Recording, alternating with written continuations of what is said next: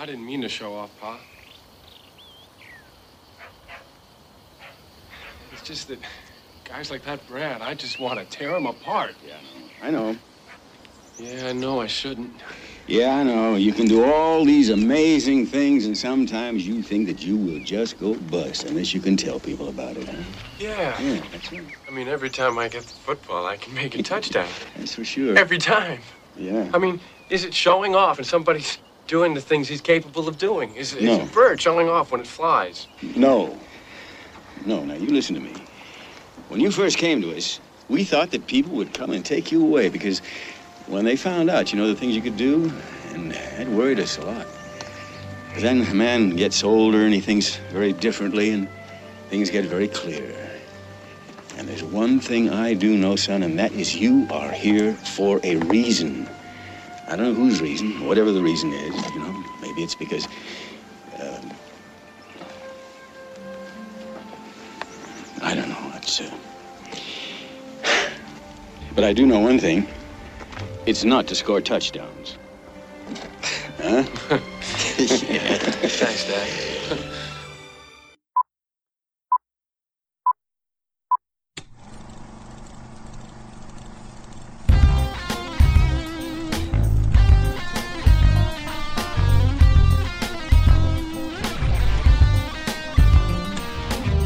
Chris Gauser here with. JC. Thank you. From- and we are extreme casting this week, JC. That's right. We we? have a hurricane bearing down upon us. Hurricane Oh yeah, Elsa. it is extreme. This is true. We got Hurricane Elsa. It is a category. It is a category one, but that's nothing to shake a stick at. Uh, yeah. Uh, it we this could get dangerous. There could be uh, some excitement. Uh, well, there may be some evacuations. Uh, and I'm not just talking about my IBS. I mean, there's a storm. There is, yeah. It's going to get crazy. Dogs and cats living together. Mass hysteria. And in this episode of The First Run, JC of Screenfix is joining me to discuss Yeah, the Twitter thread come to life Zola, I am. Yes. the latest from A24. And then, of course, Steven Soderbergh's latest film that is premiered on HBO Max, No Sudden Move. So I'm excited to talk about that. JC has some opinions on Steven Soderbergh, but So they're Soderbergh. short and to the point. Yes, they are. They are. As always, I never I never stray uh from the path that we were speaking on. I never go off on tangents. I'm always so focused, so professional. I have notes. Uh there are um uh, uh outlines here. Uh-huh. I'm ready. This is going to take forever. All right. And then Yeah, finally, JC and I are going to do this is the first time for me. I'm a little nervous about this. I have not Oh, role played. accidental? I have not role played with anybody but a host on the show. No guests. Oh my god. Well, let me tell you what. Your boy here is uh experienced at roleplay. You know what I'm saying? I'm very excited about that. That's right. It's a So return you're of gonna be and uh is that how this is working? What's what's happening? Bring out the gimp. I'm not sure. It's, it's going to be uh, a good time either way. Though we did open the show with a a uh, a touching memorial. We do every time somebody passes. Hmm, We'll open the show for a clip from a performance or the case may be. This time, Richard Donner has died. yeah. One It- of uh, just a fantastic director. That, of course, was a clip from Superman the movie. JC, did you have a favorite Richard Donner film? We're talking what The Omen, Superman. You have The Toy, Goonies, Ladyhawke, Lethal Weapon, Scrooged. You have Maverick, and then of course Assassins and some other stuff. But do you have a favorite Donner film? Yeah. I mean, I thought the toy was Levinson. Wait, are you talking about the toy? Are you talking about uh the one oh no, Toys was Levinson. Yeah, Richard Pryor. toy- Richard Pryor, the toy. He did the toy. Uh anyway, so anyway, yeah, Donner, uh prolific. Uh of course, uh my generation of people love uh the Goonies, Mhm. of course. Um uh Lethal Weapon. I you know, I think uh his ability uh, his ability to uh, drift in and out of different genres and still have successful films was one of his uh, gifts there. He really kind of had his heyday there in the late 70s and the 80s. Uh, not much from Donner later, but uh, you know, an influence on so many people, so many great classics, and Yeah. uh, yeah, His I last mean- film was 16 Blocks, that Bruce Willis film with uh, Mos Def. Not terribly good, but I think one of the ones that kind of run goes under the radar, Maverick, with Mel Gibson and Jodie Foster. Uh, that one is a lot of fun. You ever seen Maverick? Unfortunately, What, not a fan of Maverick? Who's a fan of Maverick? You just mentioned a movie that nobody's thought about in 20 years. And but it's a reason for really good. It's a lot of Oh. fun. Yeah, it's so good and so fun that nobody remembers it. That doesn't mean it's not good. Yeah, it does. That's that's what happens. Listen, there is a Maverick contingent out there. There, There are fans. no it is good. Maverick Reddit. There's no Maverick Reddit. There's no Maverick Facebook group. There's no Maverick anything. It was terrible. It was based on, you know, some IP, so they dragged in uh old ass what's his name to be a cameo. Uh the guy that was in the original. Um, James Garner. James Garner dragged him in. Rene Russo. We'd already seen, you know, Mel Gibson and Rene Russo do better work in the lethal in the Is lethal. Rene Weapon. Russo in Maverick? Yeah, you don't even know your own movie No, because it's so Foster. good. Because it's so good and so memorable, right? Hey, just Is it relax, Jodie amigo. And I'm just ridiculous. anyway, I just I like how the uh, show's already just it's off the rails. awful and there's a total lack of film knowledge. Uh, yeah. Anyway, but that's basically what you're getting from JC at Screenfix. I, I expect nothing less. Yes, No, exactly. it's always a lot of fun when you're here. Mm, thank you. So, all right. I missed Matt. Where's Matt? yeah, he is uh, on vacation this week, unfortunately, for Mm. everybody. Terrible. Because that's But- I'm, I'm basically in love. Secretly have a crush on it. Yeah, that's com- that's completely correct. Yeah. So I'm gonna try. We're gonna see if we can get the show back on track. I'm not not Mm. confident that this is going to. I'm sorry. Yes, Jody. Apparently, it's Jody Foster, right? Did you confirm this? I I, I don't need to. Yes. Okay. Yeah. Foster. Yeah. Jody's. I'm sorry. Jody Foster. Who? I don't know. Okay. Sorry. Okay. Here's a clip from Zola. Or somehow makes it worse. It- uh, You want to hear a story about how me and this bitch here fell out? It's kind of long, but it's full of suspense. which is probably the shortest opening clip from a film we've ever heard, but I felt like that kind of perfectly encapsulates it because I'm going to hand it off to you, which clearly is going to be a disaster. JC, what is Zola all about? Zola. I know all about Zola. yeah, she gave me a lap dance in Tampa in 2015. No, I'm just kidding. That's not. Uh, uh, I actually can't confirm or deny that. She very well could have. Anyway, uh, so Zola. Uh, yeah, so I saw this one uh in the theater. Um, I had to see it in an emergency rush uh to be on this show, and uh, kind of a uh interesting. Uh, I figured out that a new way to get an entire row to yourself is to drop lube on the way into the theater. You'll get an entire row to yourself. Uh, pretend it's an accident. I'm just giving everybody pro tips if you want to row to yourself and you're by yourself. So anyway, uh, I saw that the tropical, the tropical, the hurricane was coming. This movie is based on 148 tweets. Um, this was, of course, before Twitter expanded their maximum characters, so Mhm. this probably would have been about half the amount of tweets now. But 148 tweets, that is a lot. Uh, and also some interesting news, uh, not news, some interesting facts about this is like this was the third time she had posted this story before it actually took off. Uh, really? Yes, she had posted this story three times. This time she chose to um, kind of really play it up, embellish its bigger moments, and um, it was picked up by Rolling Stone. Will become a phenomenon. Was spread all around the internet. Rolling Stone did an article on it, and actually, like the film was optioned from that Rolling Stone article. Um, So Yeah. what what's it what's it about? What happens generally? well, it's about Zola, who one of her followers anointed the Queen of Hoism. hmm But of course, Zola replied to that with that's the title of my autobiography. Um, yeah.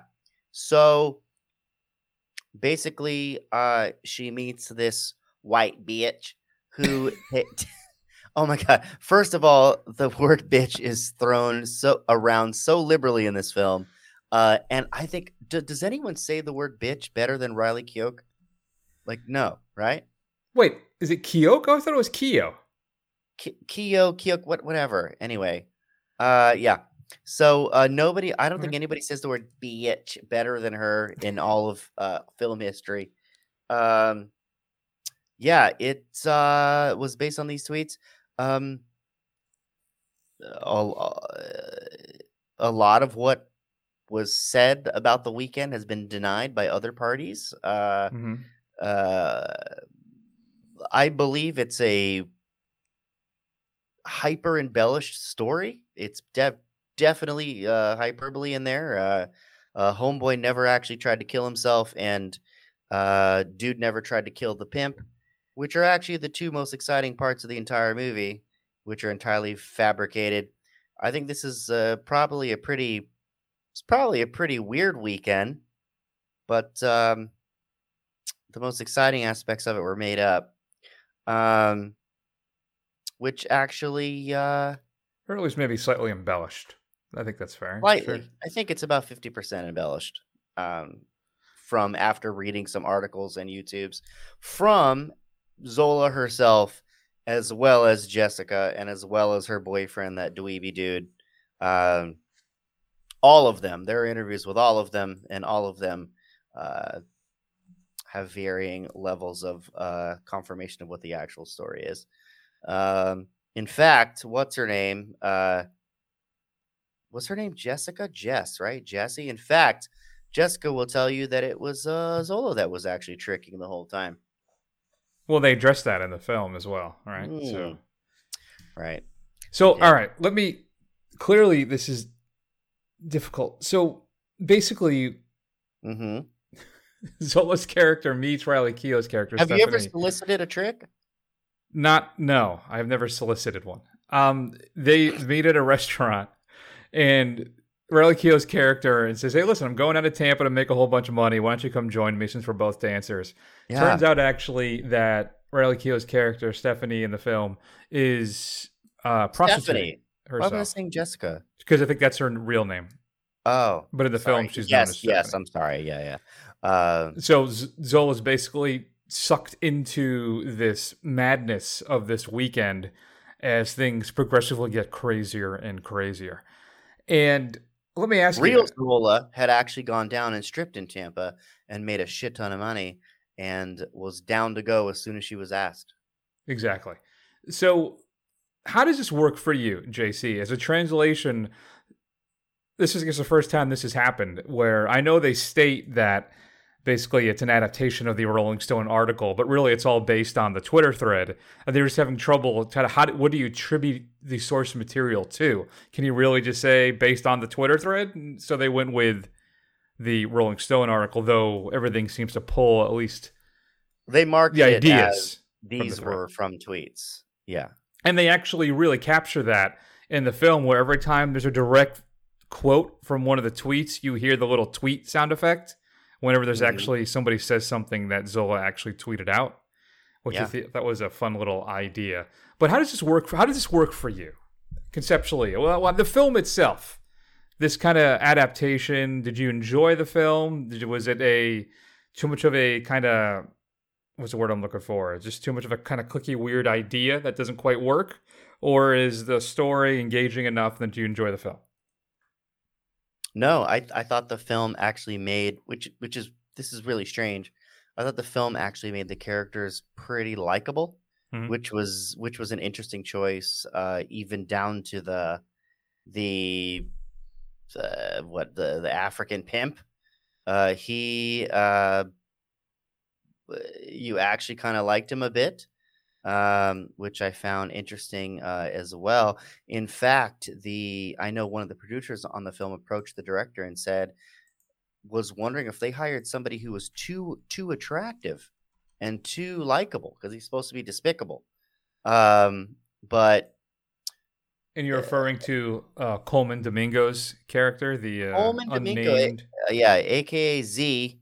Um, yeah, how how did this work for me? I guess it was a quote unquote, you know, fun romp in Tampa. Um, nobody has anything really serious happen to them. Uh, even the other, like everything's kind of glazed over. He tries to commit suicide, but he just cracks his head. Uh, even the sex montage is this goofy. Look at all these weird penises montage. Um, Well, that's a good Uh, question. Was there enough male nudity in this for you? Pimp- N- of- Never. Uh, but when he, even when he shoots the other pimp, it's in the neck, and you don't know if the guy's dead. It's, it's very glossed over. I know that in all of them confirm in the actual weekend that the disgusting pimp was was uh, you have a clean pod um No, we can throw an E on there. We can get a little explicit with it. Just he was No hate language.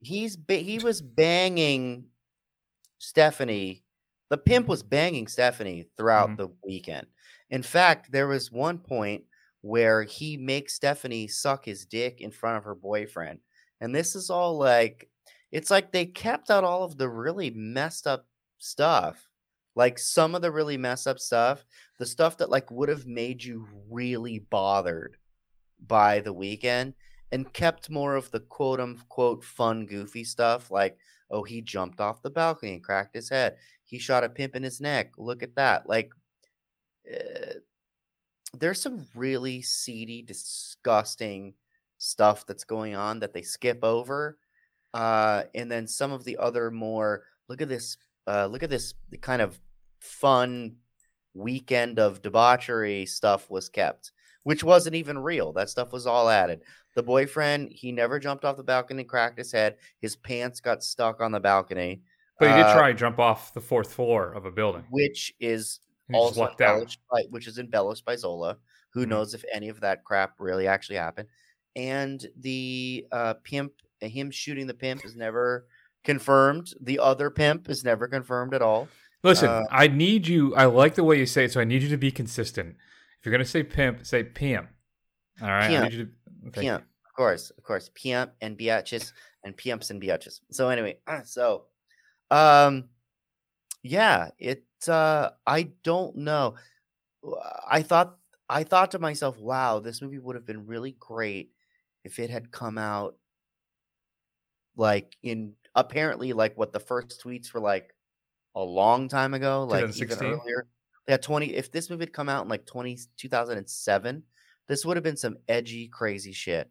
But nowadays, I was watching it and I was like uh, okay, interesting.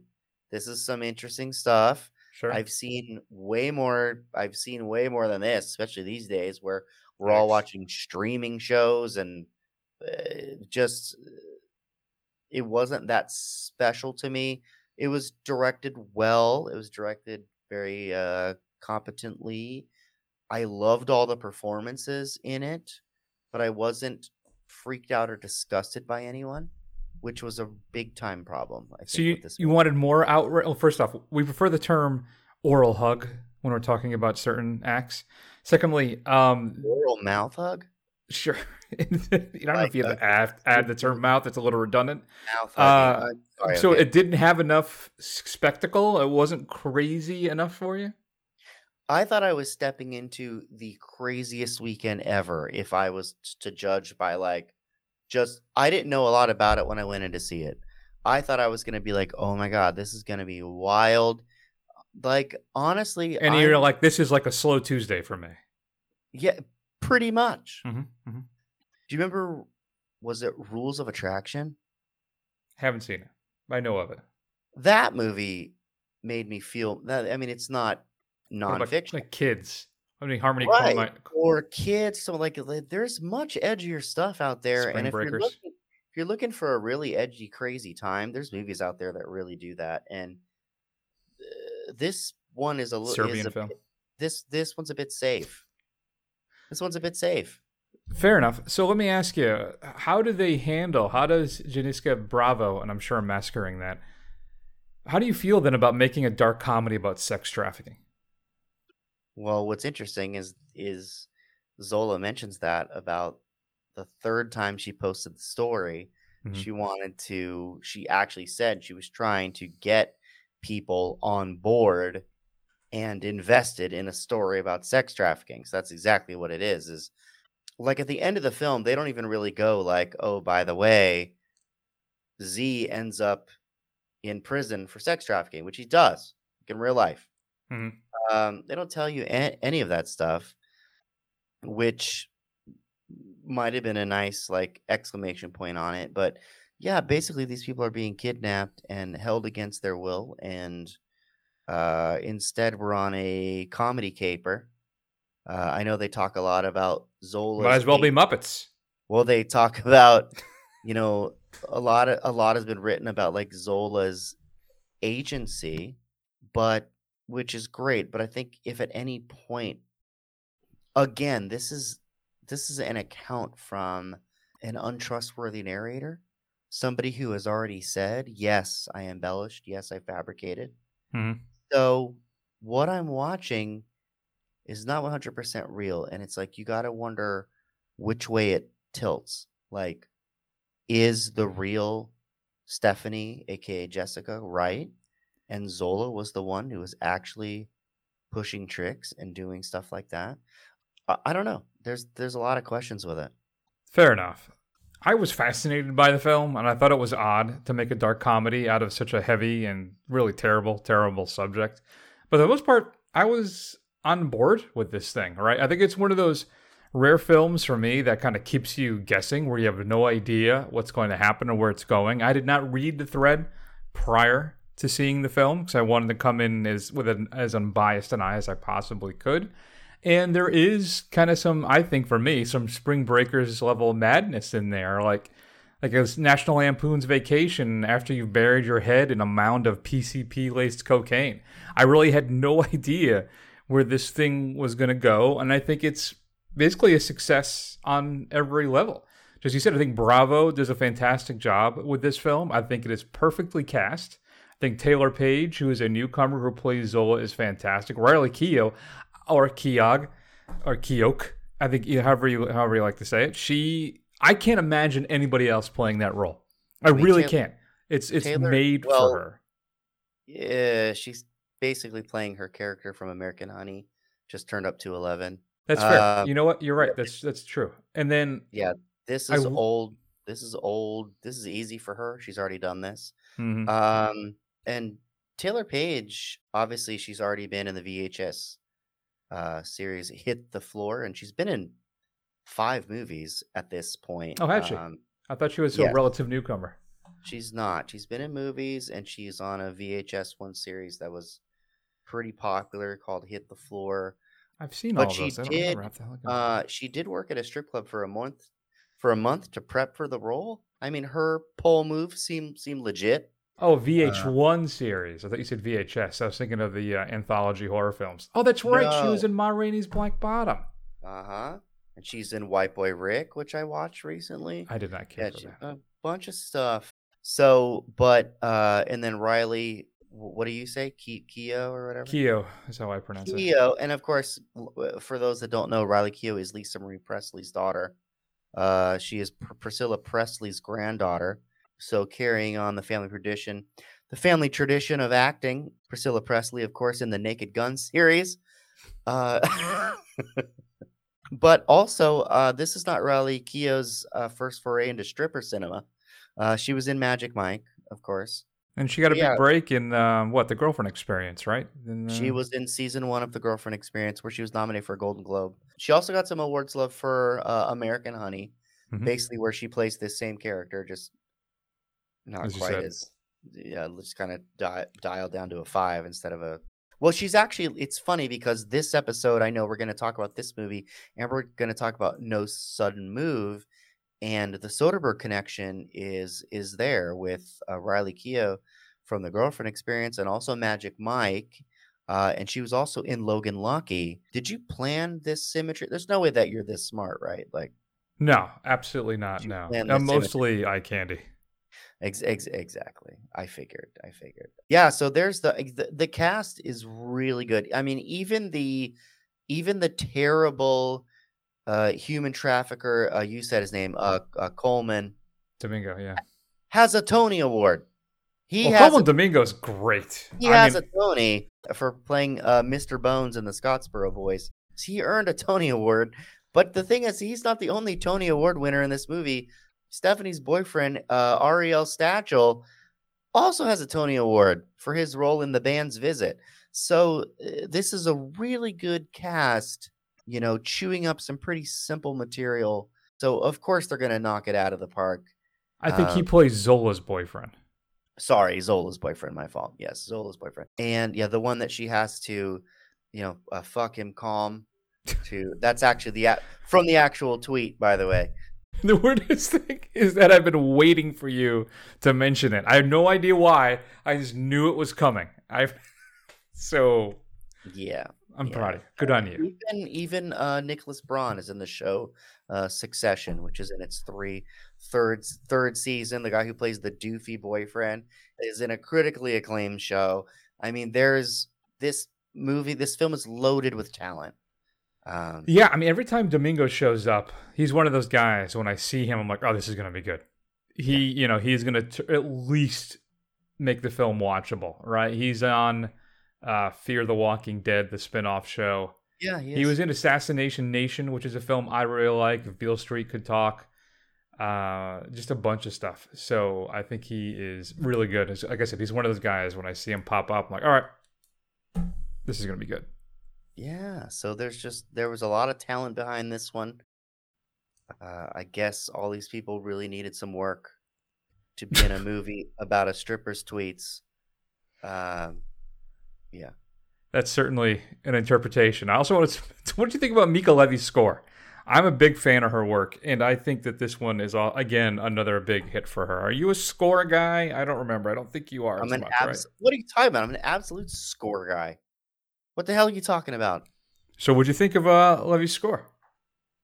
I don't, I don't even remember it. I'm sure. I'm sure it was fine. You son of a bitch. Fair enough. Well, I'm glad we checked off the question. There was not enough male nudity for you. What else? There- you got to work there- in the. Uh, go ahead. There was one penis where I wasn't sure if it was like Healthy. a big a big ball or if it was his penis. Listen, I did appreciate that. Really, the only real, I think, full on nudity we had in the film was the male genitalia, which clearly is a choice. And I think it's, you know, the female form is nude in, I don't know how many films, often for really no reason. And uh, I think it's. This fine. is basically the only fair. reason to have female nudity. They're tricking. Like, like I understand your point, but they're tricking. Like it's like, like if there's ever a film that should have both people naked, Mhm. this is the one. But it doesn't, which I think is a statement that the film makes, and which I think I appreciated, which I thought was a good one. So I gotta admit, JC, when I first heard they were making this movie, I think I injured myself for how severe my eye roll was. But in the end, I uh, I actually thought this was very very good. I laughed out loud quite a few times. I was shocked very often, concerned. I have no idea what the hell is going to happen next? And for a second feature from Bravo, I, I'm really interested to see what she does next. Uh, I ended up giving Zola a B. Where'd you come down? This movie's a C. Uh, I'm never gonna watch it again. If you want to watch something that's actually groundbreaking, go watch Tangerine or something like that. Hmm. There's not there's there's nothing here new to mine at all. The only thing about it is it's got the gimmick of coming from tweets. That's all this movie has. I think the film is a lot, a lot more than just an advantageous riff off of a tweet storm. It's not. And there you go. What are your thoughts? Who's correct? Shoot us an email at feedback at thefirstrun.com. You know what? I'm If not going to edit the hell out of this. Had not, if somebody had I'm not letting this said, roll. if somebody had not said this movie is from tweets, no, I I would not have gone to see this movie.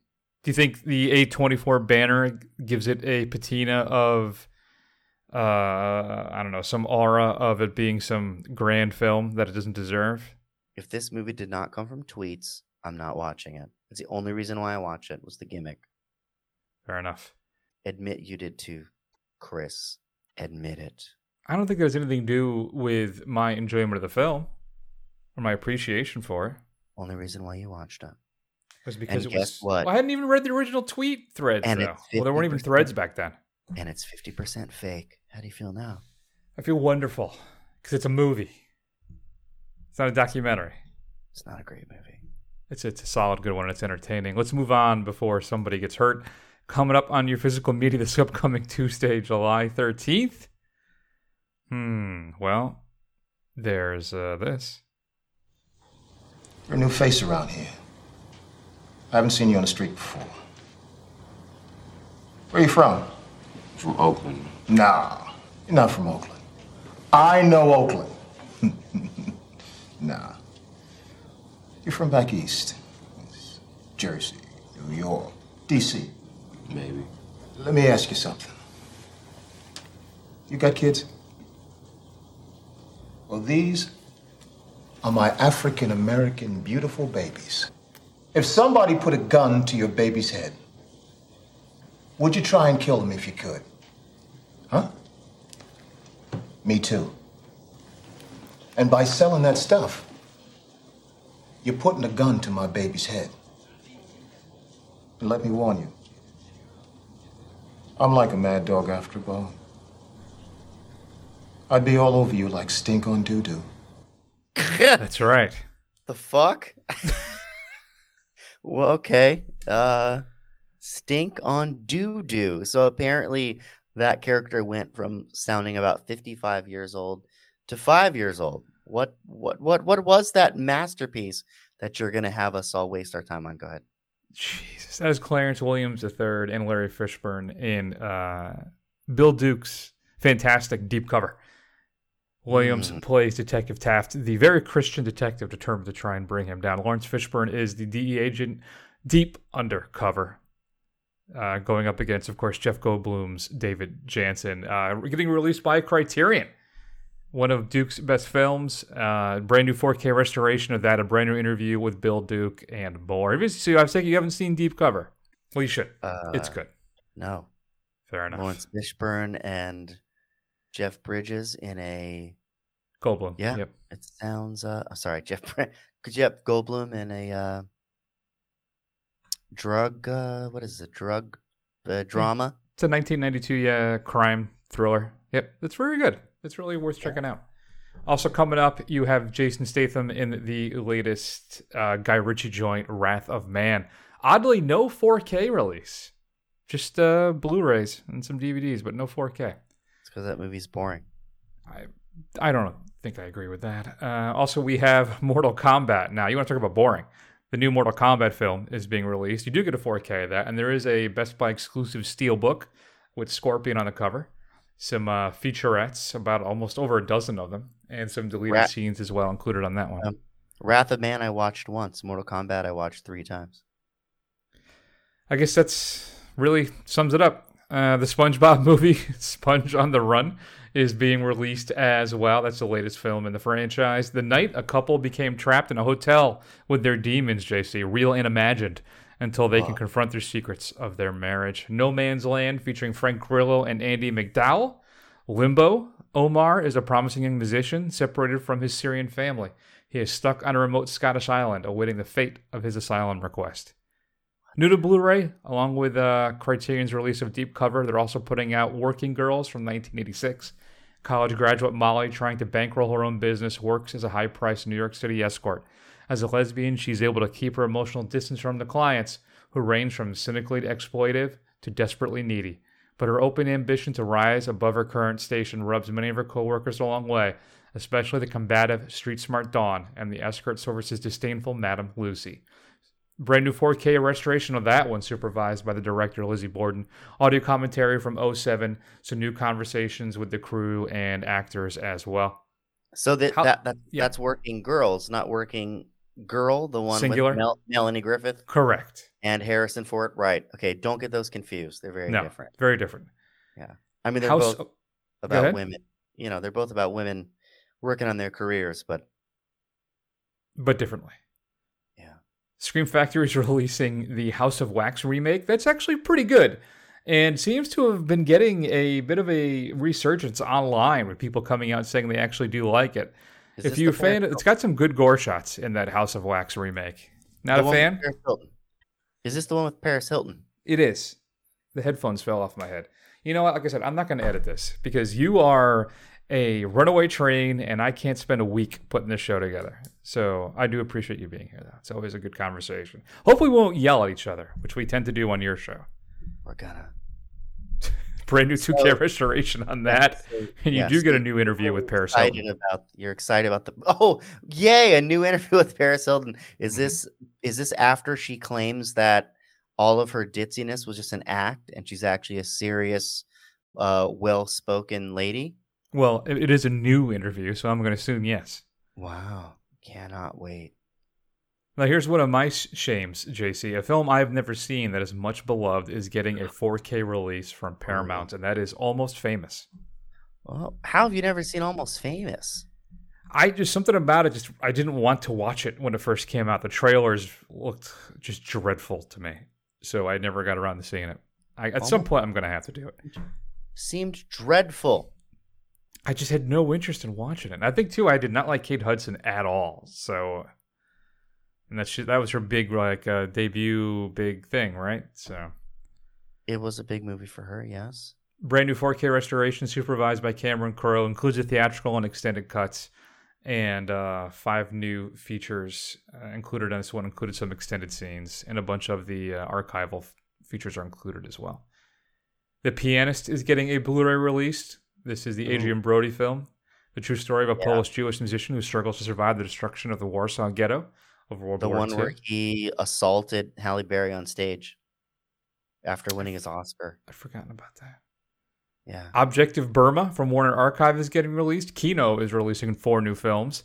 The Web from 1947, Alias Nick Beale from 49, Larceny from 48, and The Great Gabbo, or Gaboo. I, I like to say Gaboo, 1929. Some catalog Oh, yeah, releases. Because you've never said it before. Have you ever seen The Great Gaboo? no, from 1929. Exactly. Why are we getting so deep into these releases? Now we're into The Great Gaboo? For Yeah. real? There are some Kino fans out there. Listen, we're number one in Angola, pal. No, that is not true. In fact, my podcast, the Screenfix podcast, we are number two in Angola, and I say suck it, haters. That's what I say. You know, we didn't even talk about your show because we jumped We right into the Zola thing. Did, which is fine with me. I'm I'm I'm here to contribute.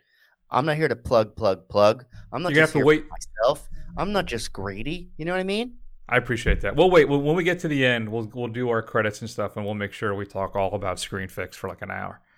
Screenfix is number two in Angola. Screenfix has been a top 100 podcast in the United States. Thank you very much. as well it should be. Even now. Thank you. 4K releases of Snatch. You get a steelbook of that too if you want as an option. And your straight to DVD pick of the week is Sodomaniac. A group of degenerate serial date rapists have the tables turned on them when a thank you mass killer begins to hunt them down one by one and, And killing them the most painful, degrading way possible. My favorite part about it though Objects in their butt. is that they have to add the word degenerate in front of serial Mm. date rapists, especially a group of them. Right, because there's ones that are just completely just nice young men Yeah, tactful, that are not polite. like degenerates. Yeah, exactly. They're generates. So what should we be streaming this week? Got a pick for us? Streaming. Yeah. Oh my gosh, streaming. Let me tell all of you about streaming. I'm not trying to pull up notes whatsoever, but let me tell you about streaming. See, this this is I'm- vamping.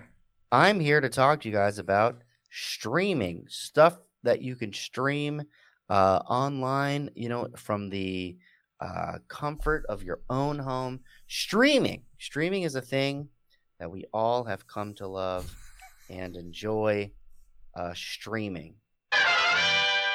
Go.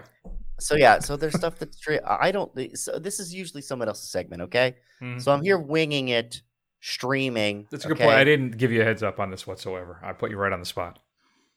It's not true at all. You actually asked me to do this, and it's still on the spot. But I, uh, this was not this week. Has, has has anybody on this show ever mentioned Netflix's brilliant adaptation, Castlevania? I don't think so. Castlevania season four dropped about two weeks ago, and I think Castlevania is outstanding. there will never be a better video game adaptation. It's four seasons of some of the best animation, best story. Uh, just, I've never been so gripped by uh, some animation that I was streaming. Uh, yeah, that's just something that I really, really enjoyed. And season four was great. Season three takes the cake, though. Season three has one of the greatest ending episodes of of any show I've ever seen. Wow. Uh, blows the lid off it. Castlevania season four. It dropped two weeks ago. Check it out. You won't be upset. I'll have to add it to my list. I have so much to watch. Yeah, streaming is like that. It's hard to come up with what to stream because, like, there's so many different services. It's dropping all the time. I don't have time to watch all of it. I am watching Loki. Uh, So if you're, if you're going to talk about streaming, uh, the first three episodes of Loki, okay. Fourth episode that finally dropped, Loki. Okay, Loki finally got me after the fourth episode. I'm halfway Fine. through episode three. Finally got me with episode four. Uh, how are you feeling? Talking about streaming, how are you feeling about Loki? I'm enjoying it. I'm actually enjoying it the most out of uh, any of the Disney Plus shows so far, if I'm being honest. I thought the show was a little ugly, like not even nice to look at. I yeah, was, but that's on purpose. I was bored by it. It's more of a talkie. I hate when they take characters like Loki villains and have to like break them down into normal people. I'm like. It So reminded I me. like- it reminded me a bit of World on a Wire. Uh, it- I like it- the setup of all that stuff. yeah, And but I uh, conceptually I love it. I think it's a f- really fun idea, and I love how they've been playing with the conceits of the MCU through that show. I, I, I think it's just a really fun. I never like conceptually. Any shows that do that and that's really what made the Star Wars sequel trilogy get such a bad name is that it takes all the stuff that came before it and erases all of the stakes of those films. And that's what this and that's what Loki is essentially doing is erasing the stakes of the films. And just like brushing things aside like why were the Avengers allowed to go back in time? Well they were supposed to okay, stupid show. So like I I really was rolling my eyes at most of the show up until episode 4, which I thought was a really good uh, which I thought was a really good uh, uh, episode. But I can't stand when sequels have to come later and shit all over the legacy of the movies that came before. And I could see that'd be frustrating. Sure. So I hate that. Like what you watched before that you were so excited about was really nothing. It was child's play. Like really? Like those are movies that I love. Fuck you. Why do you got to shit on this? Why? Like honestly, just just go in a different direction. You don't have to be like it was all nothing. Yeah. I'm really sorry that happened to you. It happened to you too. Yeah, but I, I'm not as concerned about it. Mm, So Okay. there's that. All right. no. Well, I know you're really excited to, to talk about No Sudden Move. You, the Oh. big soda head that you are. So, uh, I actually am a soda. uh, Like I, I'm a soda head, but the problem is, is I think that uh, mo- most of the sodas diet. let's let's figure out what the hell he's talking about next. You said a man want to see me. Alley out back.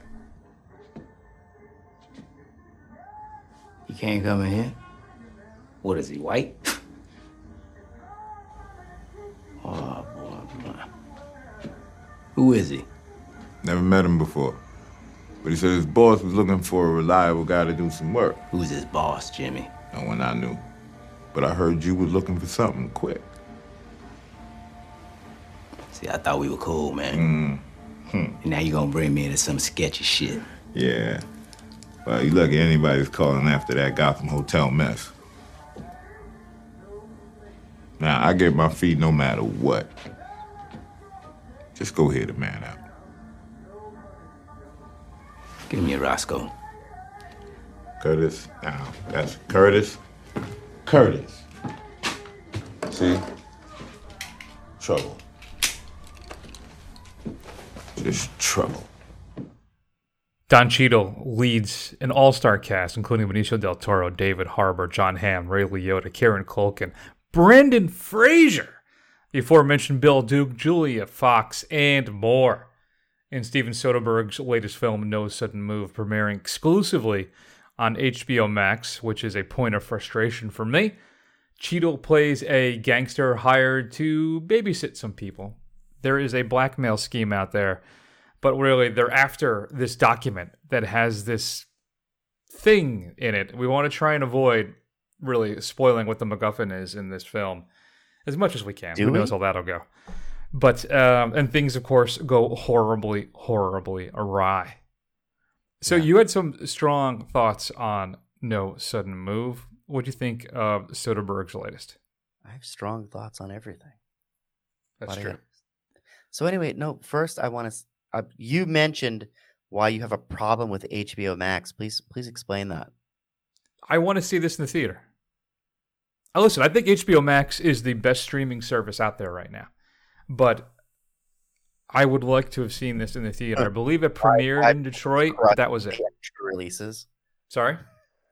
because it's crushing theatrical releases by having them be released in both formats. Well, I, I I'm I'm a theater guy. That's my preferred experience. I love Soderbergh's films. Yeah. I got to see The Limey in the movie theater, which is one of my favorite Soderbergh movies, and I would like to have seen this as well. I especially this period set caper film that deals not just with the uh, racist Detroit, but also corruption, uh, redlining, all these different things that Soderbergh is able to kind of intertwine in this really, I think, compelling mystery that smartly does not hold your hand. I think it really leaves you to figure out what's happening, which you don't see enough. I think this is an adult kind of heist mystery thriller, and it is exceptionally well done. But for you, Me for JC. For you. yes, of the streaming fix, Yeah. So number two in Angola. number two in Angola. Thank you very much for Uh-huh, uh-huh. giving credit where credit is due. As the number, never mind. I'm not going to say that. Um, make an edit note. I'm not editing shit out of this. Right. This is All right, all fantastic. gold. Here we go. Slice of fried gold, baby. Right. Not a dime. I want to start this off with saying that Ray Liotta looks like someone wearing a Ray Liotta mask that has been run over by a bus and then run over by a train and then run over by an Uber. Why are you blowing up my man's spot? The guy's 66 years old. Cut some slack. If He we listen, if you start dropping weight jokes about Brendan Fraser, we may just disconnect this whole conversation. I don't have to drop a weight joke about Brendan Fraser. Good. So what I'm saying about Ray Liotta is Ray Liotta looks like someone wearing a Ray Liotta mask that's been run over by a bus, then a train, then an Uber, and then Ray Liotta himself eaten by Brendan Fraser.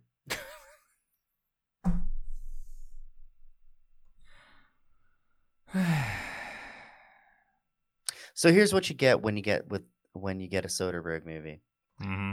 So Soderbergh famously, he doesn't uh first of all, he's always toying with not making movies and just making his own movies and making them his own way on some format that no one else is using or whatnot. He doesn't believe in the that true Hollywood system, even though the Hollywood stars rush to be in his movies. Benicio del Toro said he didn't even read the script. He just was said someone just told him Soderbergh and he's like, I'm in it, I'm doing it, whatever. Yep. Soderbergh is the most solid filmmaker that most people probably only know Ocean's 11 and that's about it. And it's because nothing that he makes everything he makes I I read a very I read a fantastic quote or blurb was it some review about Soderbergh where they said that Soderbergh makes filmmaking look effortless and it's true. His movies have an ease to them a, hmm. a, a breeziness to them. He is very technical. He doesn't do a lot of takes. When he thinks he's got it, he's got it. He's his own director. He lights his own shots. He edits his own films. He knows what he wants. He gets in, he gets out, he gets his actors home early, and that's what he does. But his movies, you know, are good. All of them are good. None of them are great What? And that's and that's Steven Soderbergh for you. Hold on. You got to pump the brakes on that. You're But- telling but- me But but that makes him a great filmmaker. Is that everything he makes is this like technically perfect, easy to watch movie. There is no way you can sit there and tell me that Out of Sight is not great. Out of sight is not great. When's the last time anybody has talked about out of sight? What When's does when's that like mean?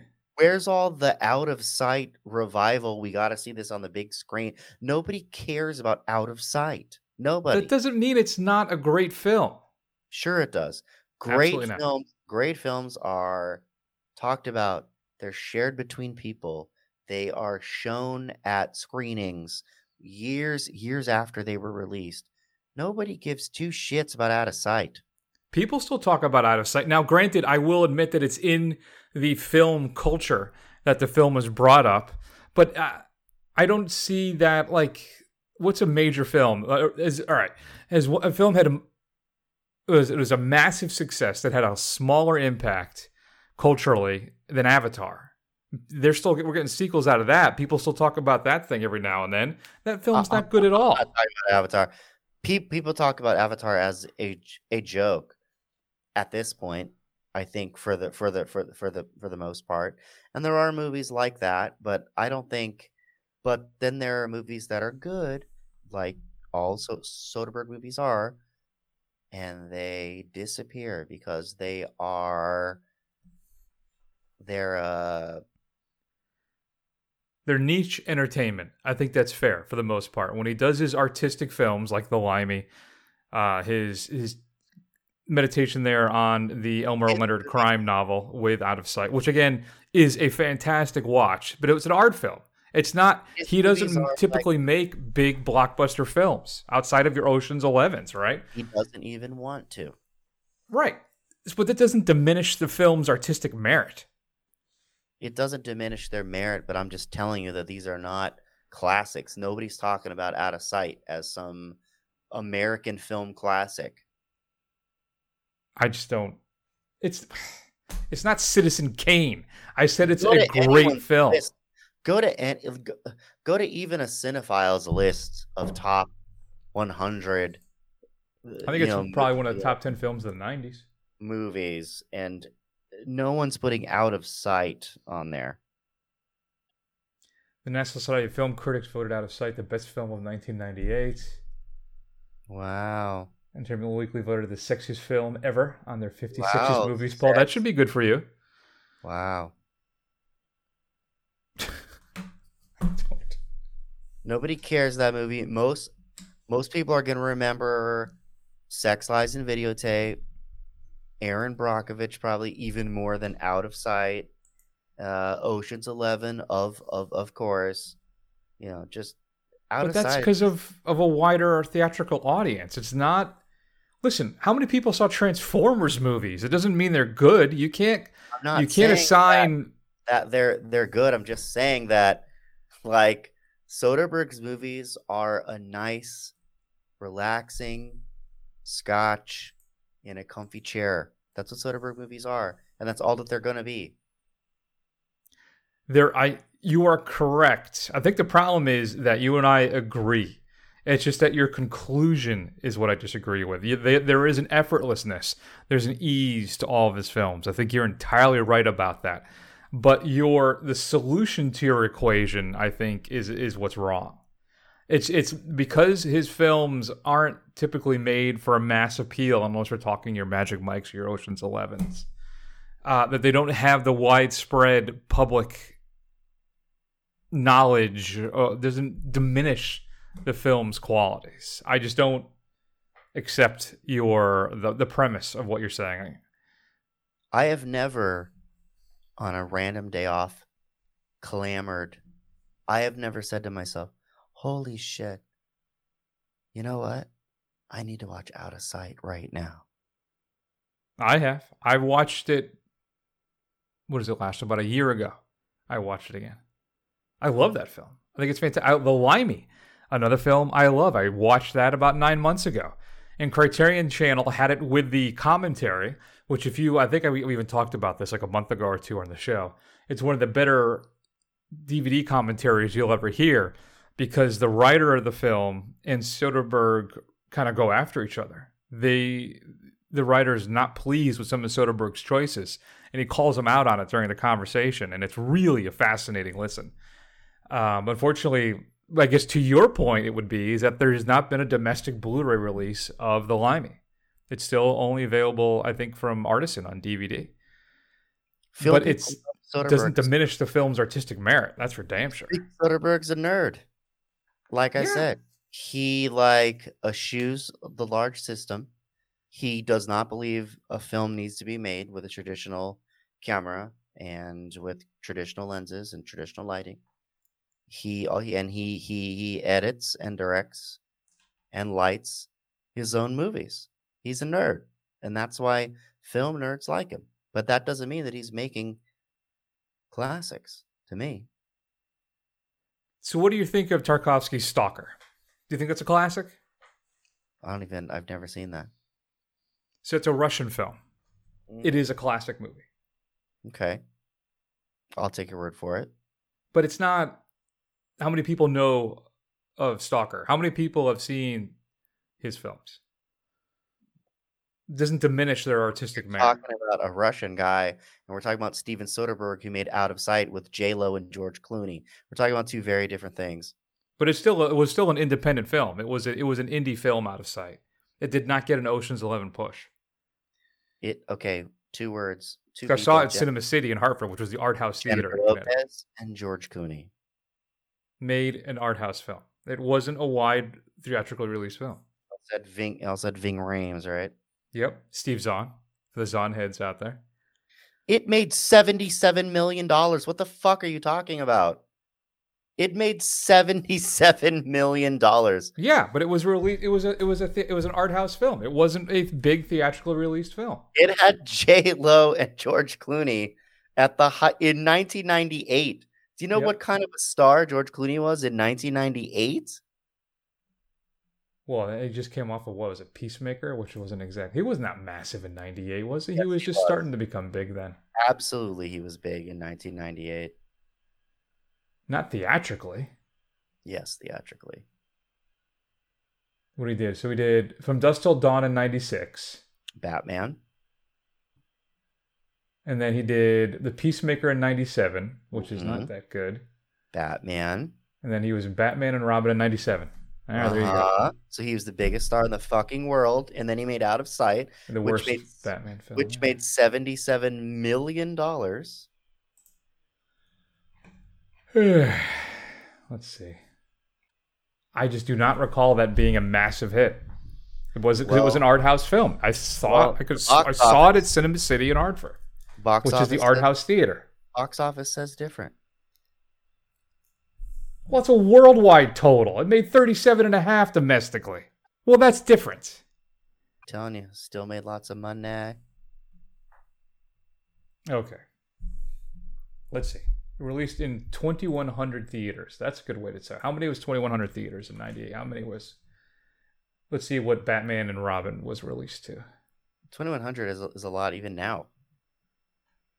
Let's see. And Batman and Robin was in how many theaters? Because that was obviously the biggest. It's supposed to be the biggest film of that summer, right?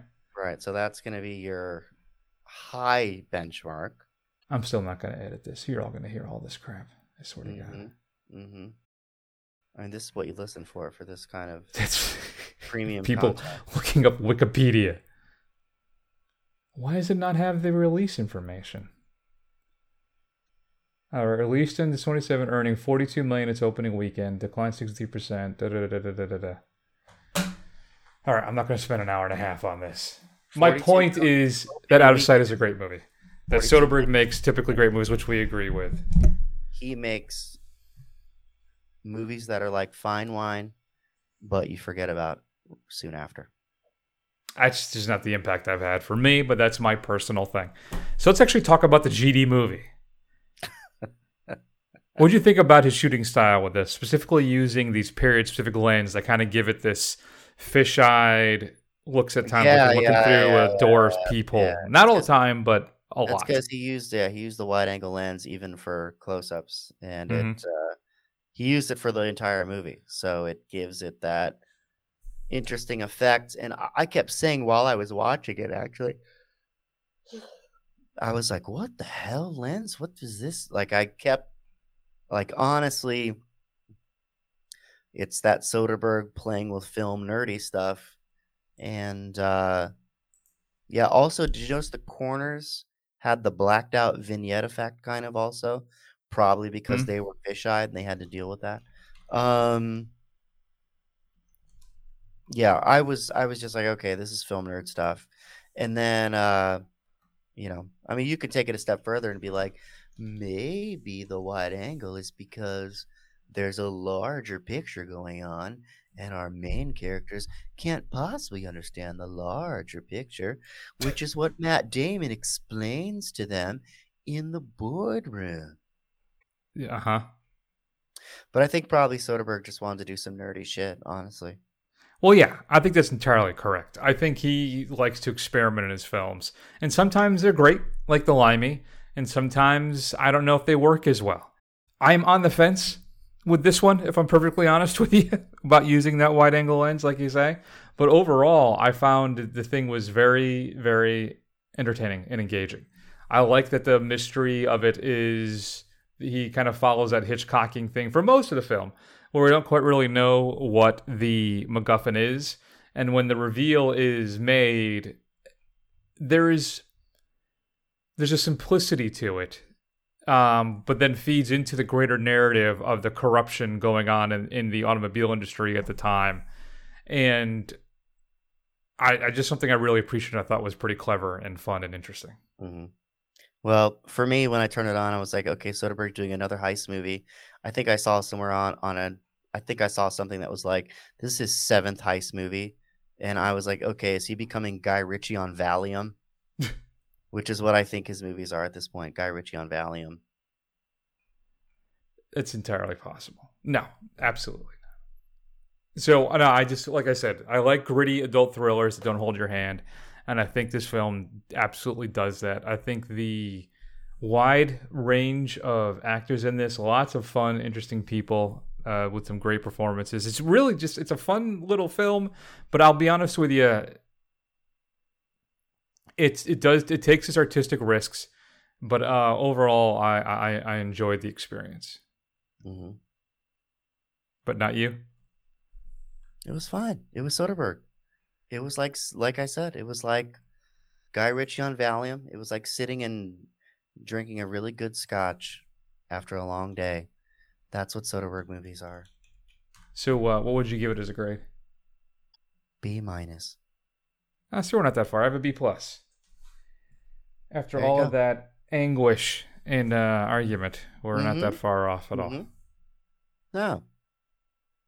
We never are really. If you've had a chance to see No Sudden We- Move, shoot us an email just- at feedback at thefirstrun.com. We come at it differently. That's Chris. true. You know what I mean? Absolutely. Yeah. All right. Are you ready? You ready to do what? Uh, a little role play? Bring out the What gimp. the- Ew. Okay. Uh, if that's part of it, yeah. Good times. Do I have to? Ah, Do I need to put on more more layers of clothing? Is there is there going to be stripping? that's. I don't think so. I wouldn't Okay. anticipate such. Uh, I Shenanigans have like a I have a hunky doctor outfit as well as like Mhm. a a hunky nurse as well outfit. I've got a hunky woodsman. I'm not surprised. So, Are hey, listen. the role play. Okay, sorry. I just hope this is the beginning. I would say to one final comment on No Sudden Move that the the Brendan Fraser renaissance. I'd like to see him uh, show up in some other stuff too. I was happy to see him on the small screen. Okay, go ahead. Let's get into who dat. We can close the book on this He's disaster. big. All right, Dad. Tell me. Well, he who finds the grail must face the final challenge. What final challenge? Three devices of such lethal cunning. Booby traps? Oh, yes. But I found the clues that will safely take us through in the Chronicles of St. Anselm. Well, what are they? Can't you remember? I wrote them down in my diary so that I wouldn't have to remember. Half the German army's on our tail, and you want me to go to Berlin? Into the lion's den? Yes, the only thing that matters is the Grail. What about Marcus? Marcus would agree with me. Two selfless martyrs. Jesus Christ. That's for blasphemy. So, okay, before we jump into Who Dat, um, Batman and Robin was released to 2,900 theaters, 2,934 and 97. Mhm. So, my recollection of seeing Out of Sight in an art house theater maybe must have been wrong at 2,100, likely. Though I was in Connecticut, so it's possible I saw it in Cinema City there, which may be coloring my memory. So, um, it takes a, a big man to admit when he may be wrong, and I am that man. It's So, okay. We'll see about that. Uh, it's okay. Um, that does. It means a lot. Uh, thank you very much. Um, yeah, maybe after this we can talk shop, and maybe continue to uh, collab in the future. We'll have to see. Now that I know that you're such an upstanding, upstanding guy, you are an outstanding podcaster. I just I want to say this show, ve- very good show, occupies a wonderful niche in the pod space. Chris does the work. He's out here making people smarter every week. Give him give him a follow. Give him the give him what he deserves. Chris gets I appreciate that. Yeah. You're a good man. Pretty much. So, all right, we had a little indie clip to start that off. Let me ask you. So, you're not familiar with Who. Dat? this is. Wait, uh, go ahead. indie like out of sight or indie like Indiana Jones? Uh, no, yeah, Indy as an Indiana Jones, of course. You heard Harrison Ford and Sean Connery there. So, Who Dat is the role playing game. I will ask JC to answer as the person he has been assigned. JC, you Oh. are Harrison Ford. oh, oh God. You have begun filming the latest Indiana Jones film, Hmm. and one of the first stunts that you were practicing, you got laid out, brother. You are incapacitated and you are injured, and the sh- production has been shut down. Are you too old for this? I do. Full disclosure: I do not have a Harrison Ford impression. You don't Uh, have to do. You're welcome to Oh, try, but right. you're under no obligation to. Production is shut down. I've hurt myself. Hold on. Well, of course I've hurt myself. that sounds like John Wayne. Uh, Just grind your teeth. I think that'll be good. Uh, answers me. Um, well, of course I hurt myself. I'm 98 years old.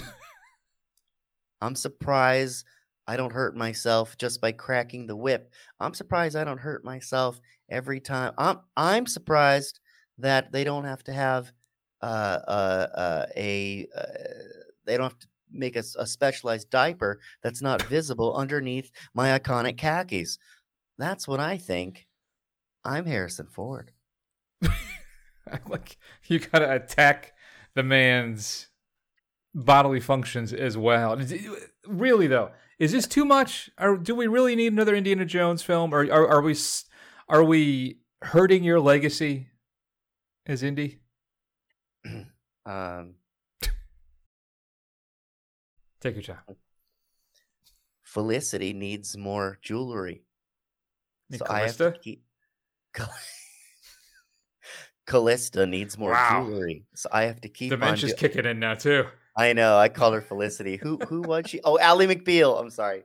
Oh my god. Same same shit. I don't know. Ally McBeal needs more jewelry. So I have to keep doing these films until I'm in the grave. I've got Regarding Henry 2 coming up next summer. Fantastic. All right, what do you got for me? Are you better at this? All right, hold on. We'll find out. Wait, so yours was like topical. Mine are not topical. Yeah, that's kind of the point of the point. You wanted to kind of tackle topical things. That way it's relevant to what's currently going on. But it doesn't ah, matter. It doesn't matter. I'll roll with it. I didn't know this, and I got to look up movie news. Just do it. Just give me what you got. No, Whichever you wrote I- down. Because I had like Adam Sandler. What's a black hole? I'm not even sure what that means. Hold on, I need to find something topical. Just give me a second. It'll take me one second. No, you don't. It's 11 o'clock. You don't have to come up with something topical. Because just, Hold on. just give me your What is- three. Give me your Oh. first entry. I'm right, begging you. go. Okay, ready? Yeah. Um, LeBron James, do you feel like Space Jam 2 is going to live up to the legacy of Space Jam 1? Meaning it's going to suck? Yes, absolutely. It's not going to be good. The first Space Jam movie isn't good either. So there's really, it's a very low bar. So it will be fine. It'll be entertaining. We desexed Lola Rabbit a little bit. And all of a sudden, all the weird people are all upset about that. I'm not quite sure what's going on there. Weird. But uh, no, don't expect much. Animation's better, you know, so that'll be good. I'm probably a better actor than Michael Jordan and uh, we'll see what happens. And I don't rock the Hitler mustache like he did for a short period of time, which I don't quite understand. But uh, no, it's it's going to be fine. It'll be a little bit better than the first one, which was not good. How do you like that? Not bad, not bad at all. So, just the way that you did for me, why don't you give me your thoughts on uh Space Jam 2? I have no interest in saying this thing. Whoa, I'm gonna watch it. Come on now. This thing there are a lot of people that love this movie. I I honestly I've never seen the 1st I've one because even one- then I thought it Well, looked then what the ridiculous. heck?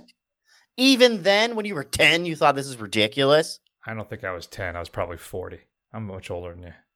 You're not much older than me, by the way. In fact, probably older than you. Anyway, yeah. Mm. No, I have no interest in seeing Why don't thing. you say so your much age other things to watch. live on the show? So what's that? Oh, I'll be 46 in uh, less than 20 days, 19 days. Never mind, you're old as shit. All There right, so go. let's keep going. Um, Well, my uh, turn. I, I'm ready for my next one. Go ahead. There you go. This is actually rather timely because there is a meme going around on Twitter right now that hopefully will die quickly. Mm. JC, you are Vin Diesel. Oh, What things can a family's love not beat? And what's next for the Fast and Furious franchise? there's nothing that a family's love can beat. When you got Yo, fam, when you got family, you're indestructible. Okay. When you got family, nothing can touch you. When you got family, you might as well be like Wolverine.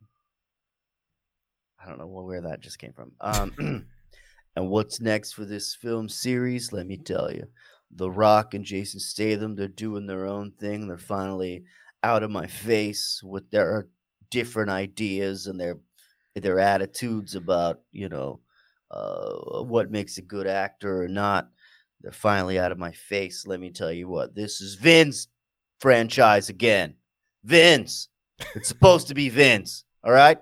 There's no Fast and Furious without Vin Diesel. You understand? Diesel. It's in my name. Diesel is what they put into cars. This franchise is about cars. You understand? Vin Diesel, Diesel in cars, Fast and Furious, Vin Diesel. Do you understand? Are we coming from the same place? Yeah, I think we're good. Yeah. All right, here we go. I saw this on Twitter, which I, kills me. It makes sense. Why the name his name is Dominic when his name is actually Vin Diesel? It's already the perfect name.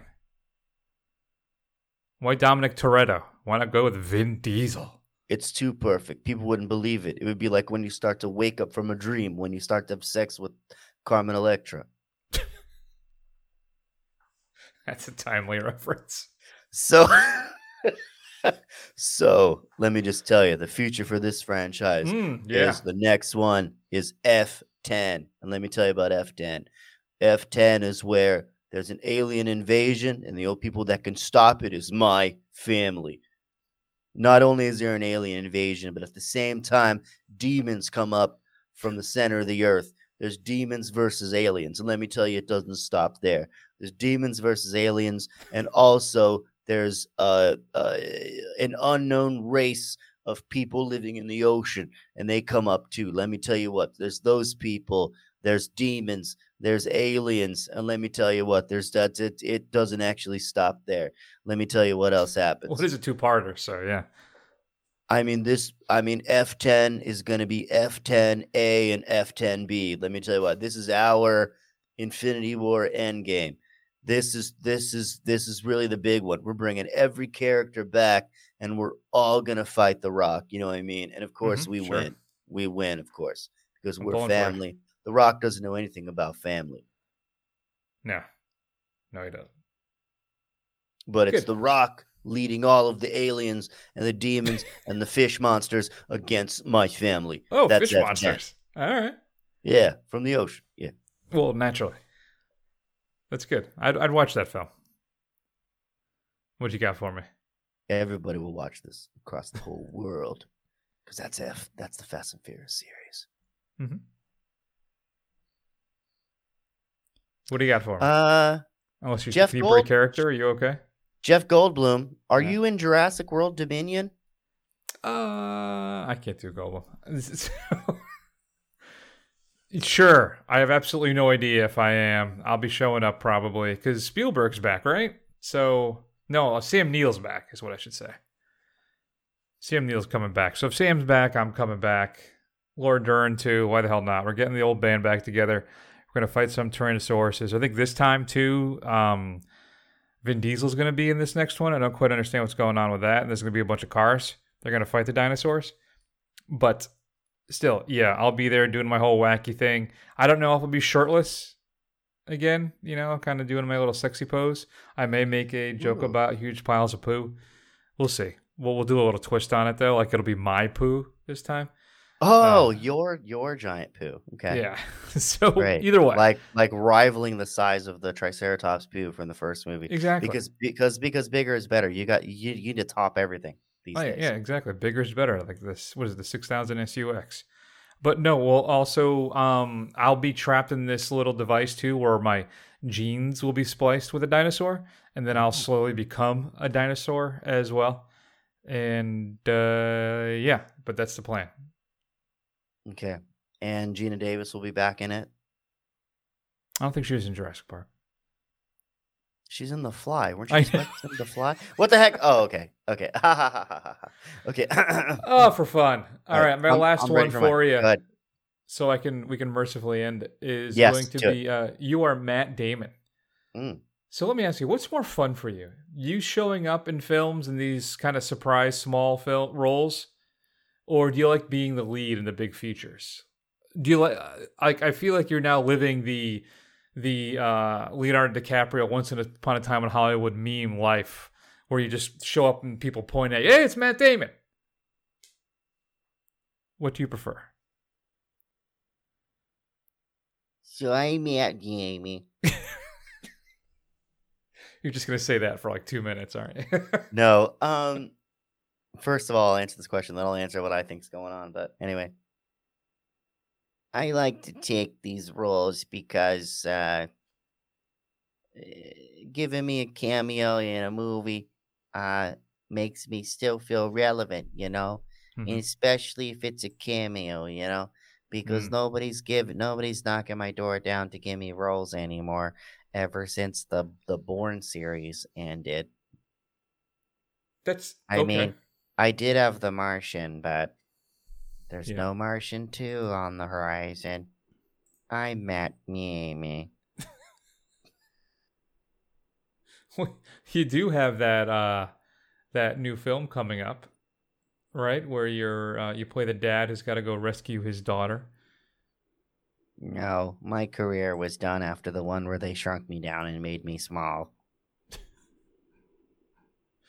I don't know about that. Yeah stillwater that's the name of it. Plus you're uh you're in oh you're in that the last duel movie with ben affleck. That's kind of weird. My career's done. well i hope it isn't. I'm pulling for you. I'm gonna start hosting game shows any day now. Matt Gaming. so what do you think? What do you think about uh Matt Damon, what do you think he like? Uh, I, I think it'd be a lot of fun. That I mean, you got to be a big name to do that kind of stuff because then No, you pop up. I watched cool. that movie and said, "Is Matt Damon a big cameo? Why is he the big?" Ca-? There's actors in this movie. How is Matt Damon a big cameo? How is he? St- okay, so Tom Cruise in Tropic Thunder as Les Grossman, that's a fucking cameo. Like that's awesome, right? Like that's Matt Damon is not a cameo. Matt Damon showing up in your movie is like, oh, they should have just told me Matt Damon is this. I don't give a shit. Well, I think it started really. Um, the big thing was Eurotrip, right? I mean, he knew he had a cameo in Confessions Scotty of a Dangerous know. Mind. Scotty doesn't know. Yeah, that's but yeah, that's kind of when the whole cameo Matt Damon thing I think blew up was uh, with Eurotrip, and then he pops up in uh, these other films every now and then, and it's it's just a fun little thing. I'm not. I don't. How is he ya. a surprise cameo? Because he's an A-lister kind of star who shows No, up in these not. small roles. He was an A-lister star. He is not anymore.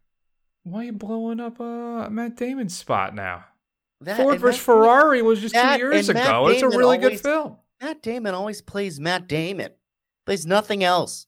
And you know what? Matt Damon is not that interesting. He was. I really liked him as Carroll Shelby in Ford versus Ferrari.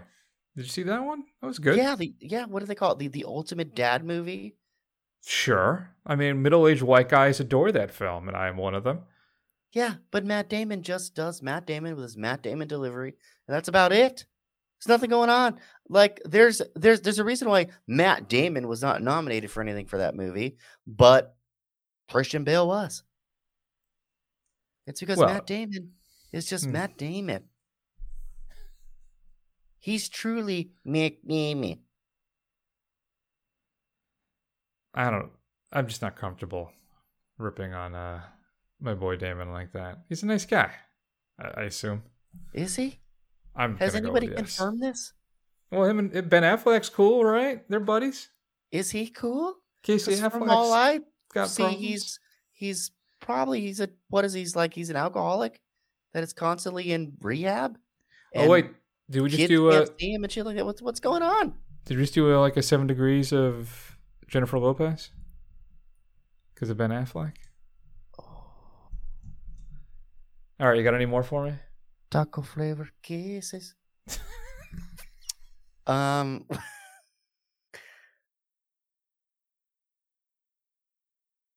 Uh, oh yeah, it bothers me how much those libertarian idiots make me laugh. Go ahead. Sorry. Here we go. Uh, Quentin Tarantino, Hmm. you just bought a you just bought uh, a historic theater in Los Angeles, the Mhm. Vista Theater. Yeah. So, uh, what are you gonna play there, Quentin? Nope, I'm sorry. I was flipping through my book of people's feet. Um, I'm going to be basically running my library of films. I will be. I have a. I'm sure you know a vast, wide collection of rare kind of cult stuff, some exploitation, lots of different things. We'll be doing film festivals. We'll be different things. Um, I'll show other maybe some first run movies, some other stuff too. But really, it's going to be just my little playground. I'll be running um, lots of different stuff that I adore, that I have prints of, and maybe at some point apologizing to Uma Thurman again. I'm not sure. I think basically, Chris, you just described your own dream. Basically, yes. Though I don't have Quentin Tarantino's library of films, but yes, that would be. You As I believe it's yours as well. Oh, my dream is to have my own theater. Uh, right now, I'm having a lot of fun at my own local theater, Mhm. uh, Greenlight Cinema, um, where I am actually hosting a VHS Club. Uh, I will be hosting it July 24th. We will be showing The Thing. John Carpenter's The What? Thing. Yeah. All right. Well, I got to get involved in that. Not only is it a the day before my birthday. It you want to come? Uh, you want to come co-host and plug your plug first run? It is absolutely. It is B my favorite horror film. There you go. Yeah, I we're The showing. Thing. Yeah, the thing. Yeah, you can come co-host and plug plug the show. And uh, there's going to be some trivia afterwards. I have the Blu-ray of the thing as a giveaway. Nice. Afterwards, we do some trivia and uh, picking up a PA system, and I'm making the intro video for the whole thing. And yeah, I mean, you could if you'd like to come be a part of it, uh, please do. And, Fantastic. and anyone out there in the first run on crowd, Greenlight Cinema St. Pete, July 24th, The Thing, 10 p.m. Screenfix fans in Angola, this is your big chance to fly you in. can. Make sure you're vaccinated. You can get tickets on sale at www.greenlight St. Pete, greenlight S T P E T E dot com. I will be there with bells on. Come join us. Come join us. So yeah. Good times. All right, is that it? Are we done? Stop with the eyebrow thing. It's freaking oh, me out. sorry, sorry. Yeah, um, I making can see how very that might be uncomfortable. creepy. I see how that's creepy. I'm sorry. sorry. Sometimes I actually don't look at who I'm potting with because I start looking at other things. It's actually terrible. Like I start look, you know, I start reading my notes, Mhm. looking things up. Uh, I need to find. There you are. Oh, Chris, you're you know you just you're so handsome. You get handsomer every Right? time. I'm great every hair. time I see you. Every time you have fantastic hair. You got this like gray thing going on the side. You got the Mm-hmm. brown on the top. It Mhm. doesn't look dyed at all. It's not all might. natural, baby. It's my one vanity in life. Got my uh, Mhm. gorgeous hair. Mhm. Is your is your chest hair still brown or is it gray? Yes, the former, not the latter. Thank you. Hmm. It's basically just the sides. I got the Reed Richards thing going. I got a little pepper. I mean, let's just say a Oh, little salt in the top, but not much. Maybe you mostly be up for that role, Krasinski. Screw Krasinski. That's right. We need Absolutely. scouts. Good times. So let's let's close up shop here, uh, Yeah, JC. yeah, Tell sure. us what is Screenfix all about? Yeah, so Screenfix Podcast. Uh, you can find us at screenfixpod.com. It is me and a guest host and a guest uh, every uh, episode. And we have our show. Uh, what is the premise of the show? Oh, yeah.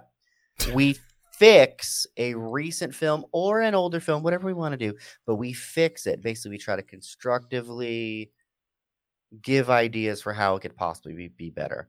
And our most recent episode was, in fact, Mortal Kombat, and I did somehow pull a guest from Sirius XM Radio. I don't know how I did that. Um, and then um, our next episode is, I think, going to be Black Widow Mm. or the Halle Berry Catwoman movie. Those are both episodes that are in the works right now. So I'll probably be dropping two in July. And yeah, so look for those. And also look for VHS Club at Green Greenlight Cinema. You might actually see Chris there. There you go. Good times. Uh, next week here on the big show, we'll be doing Black Widow and uh, Luca. So you can tune in for that.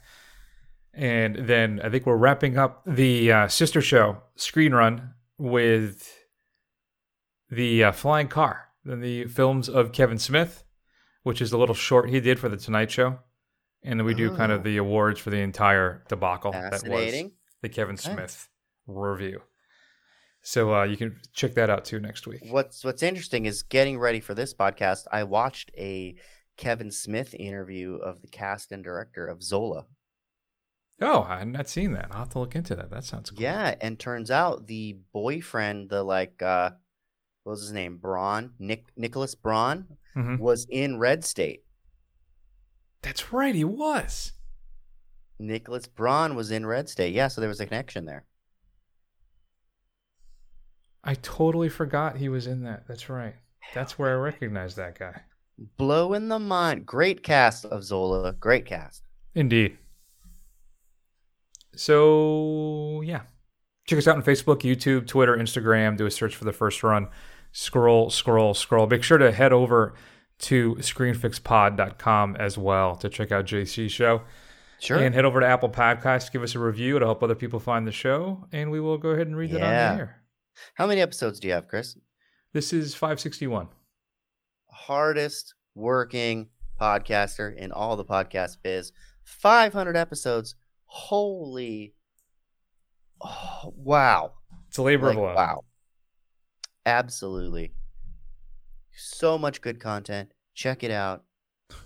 Thank The you. first run. FirstRun.com. First JC, run. thank you Firstrun.com. so much for joining me this week. His- it's always a better- blast to talk to. His his better half, Matt, will be here again uh, next week, hopefully. He does describe himself as that. Even on Twitter, that's his handle. That's how much yeah, he's the convinced. of better that. first run. Yeah, exactly. So that's it. All right, we're going to take an extended break. Thank you, everybody. Get vaccinated, and we will see you soon. Take care.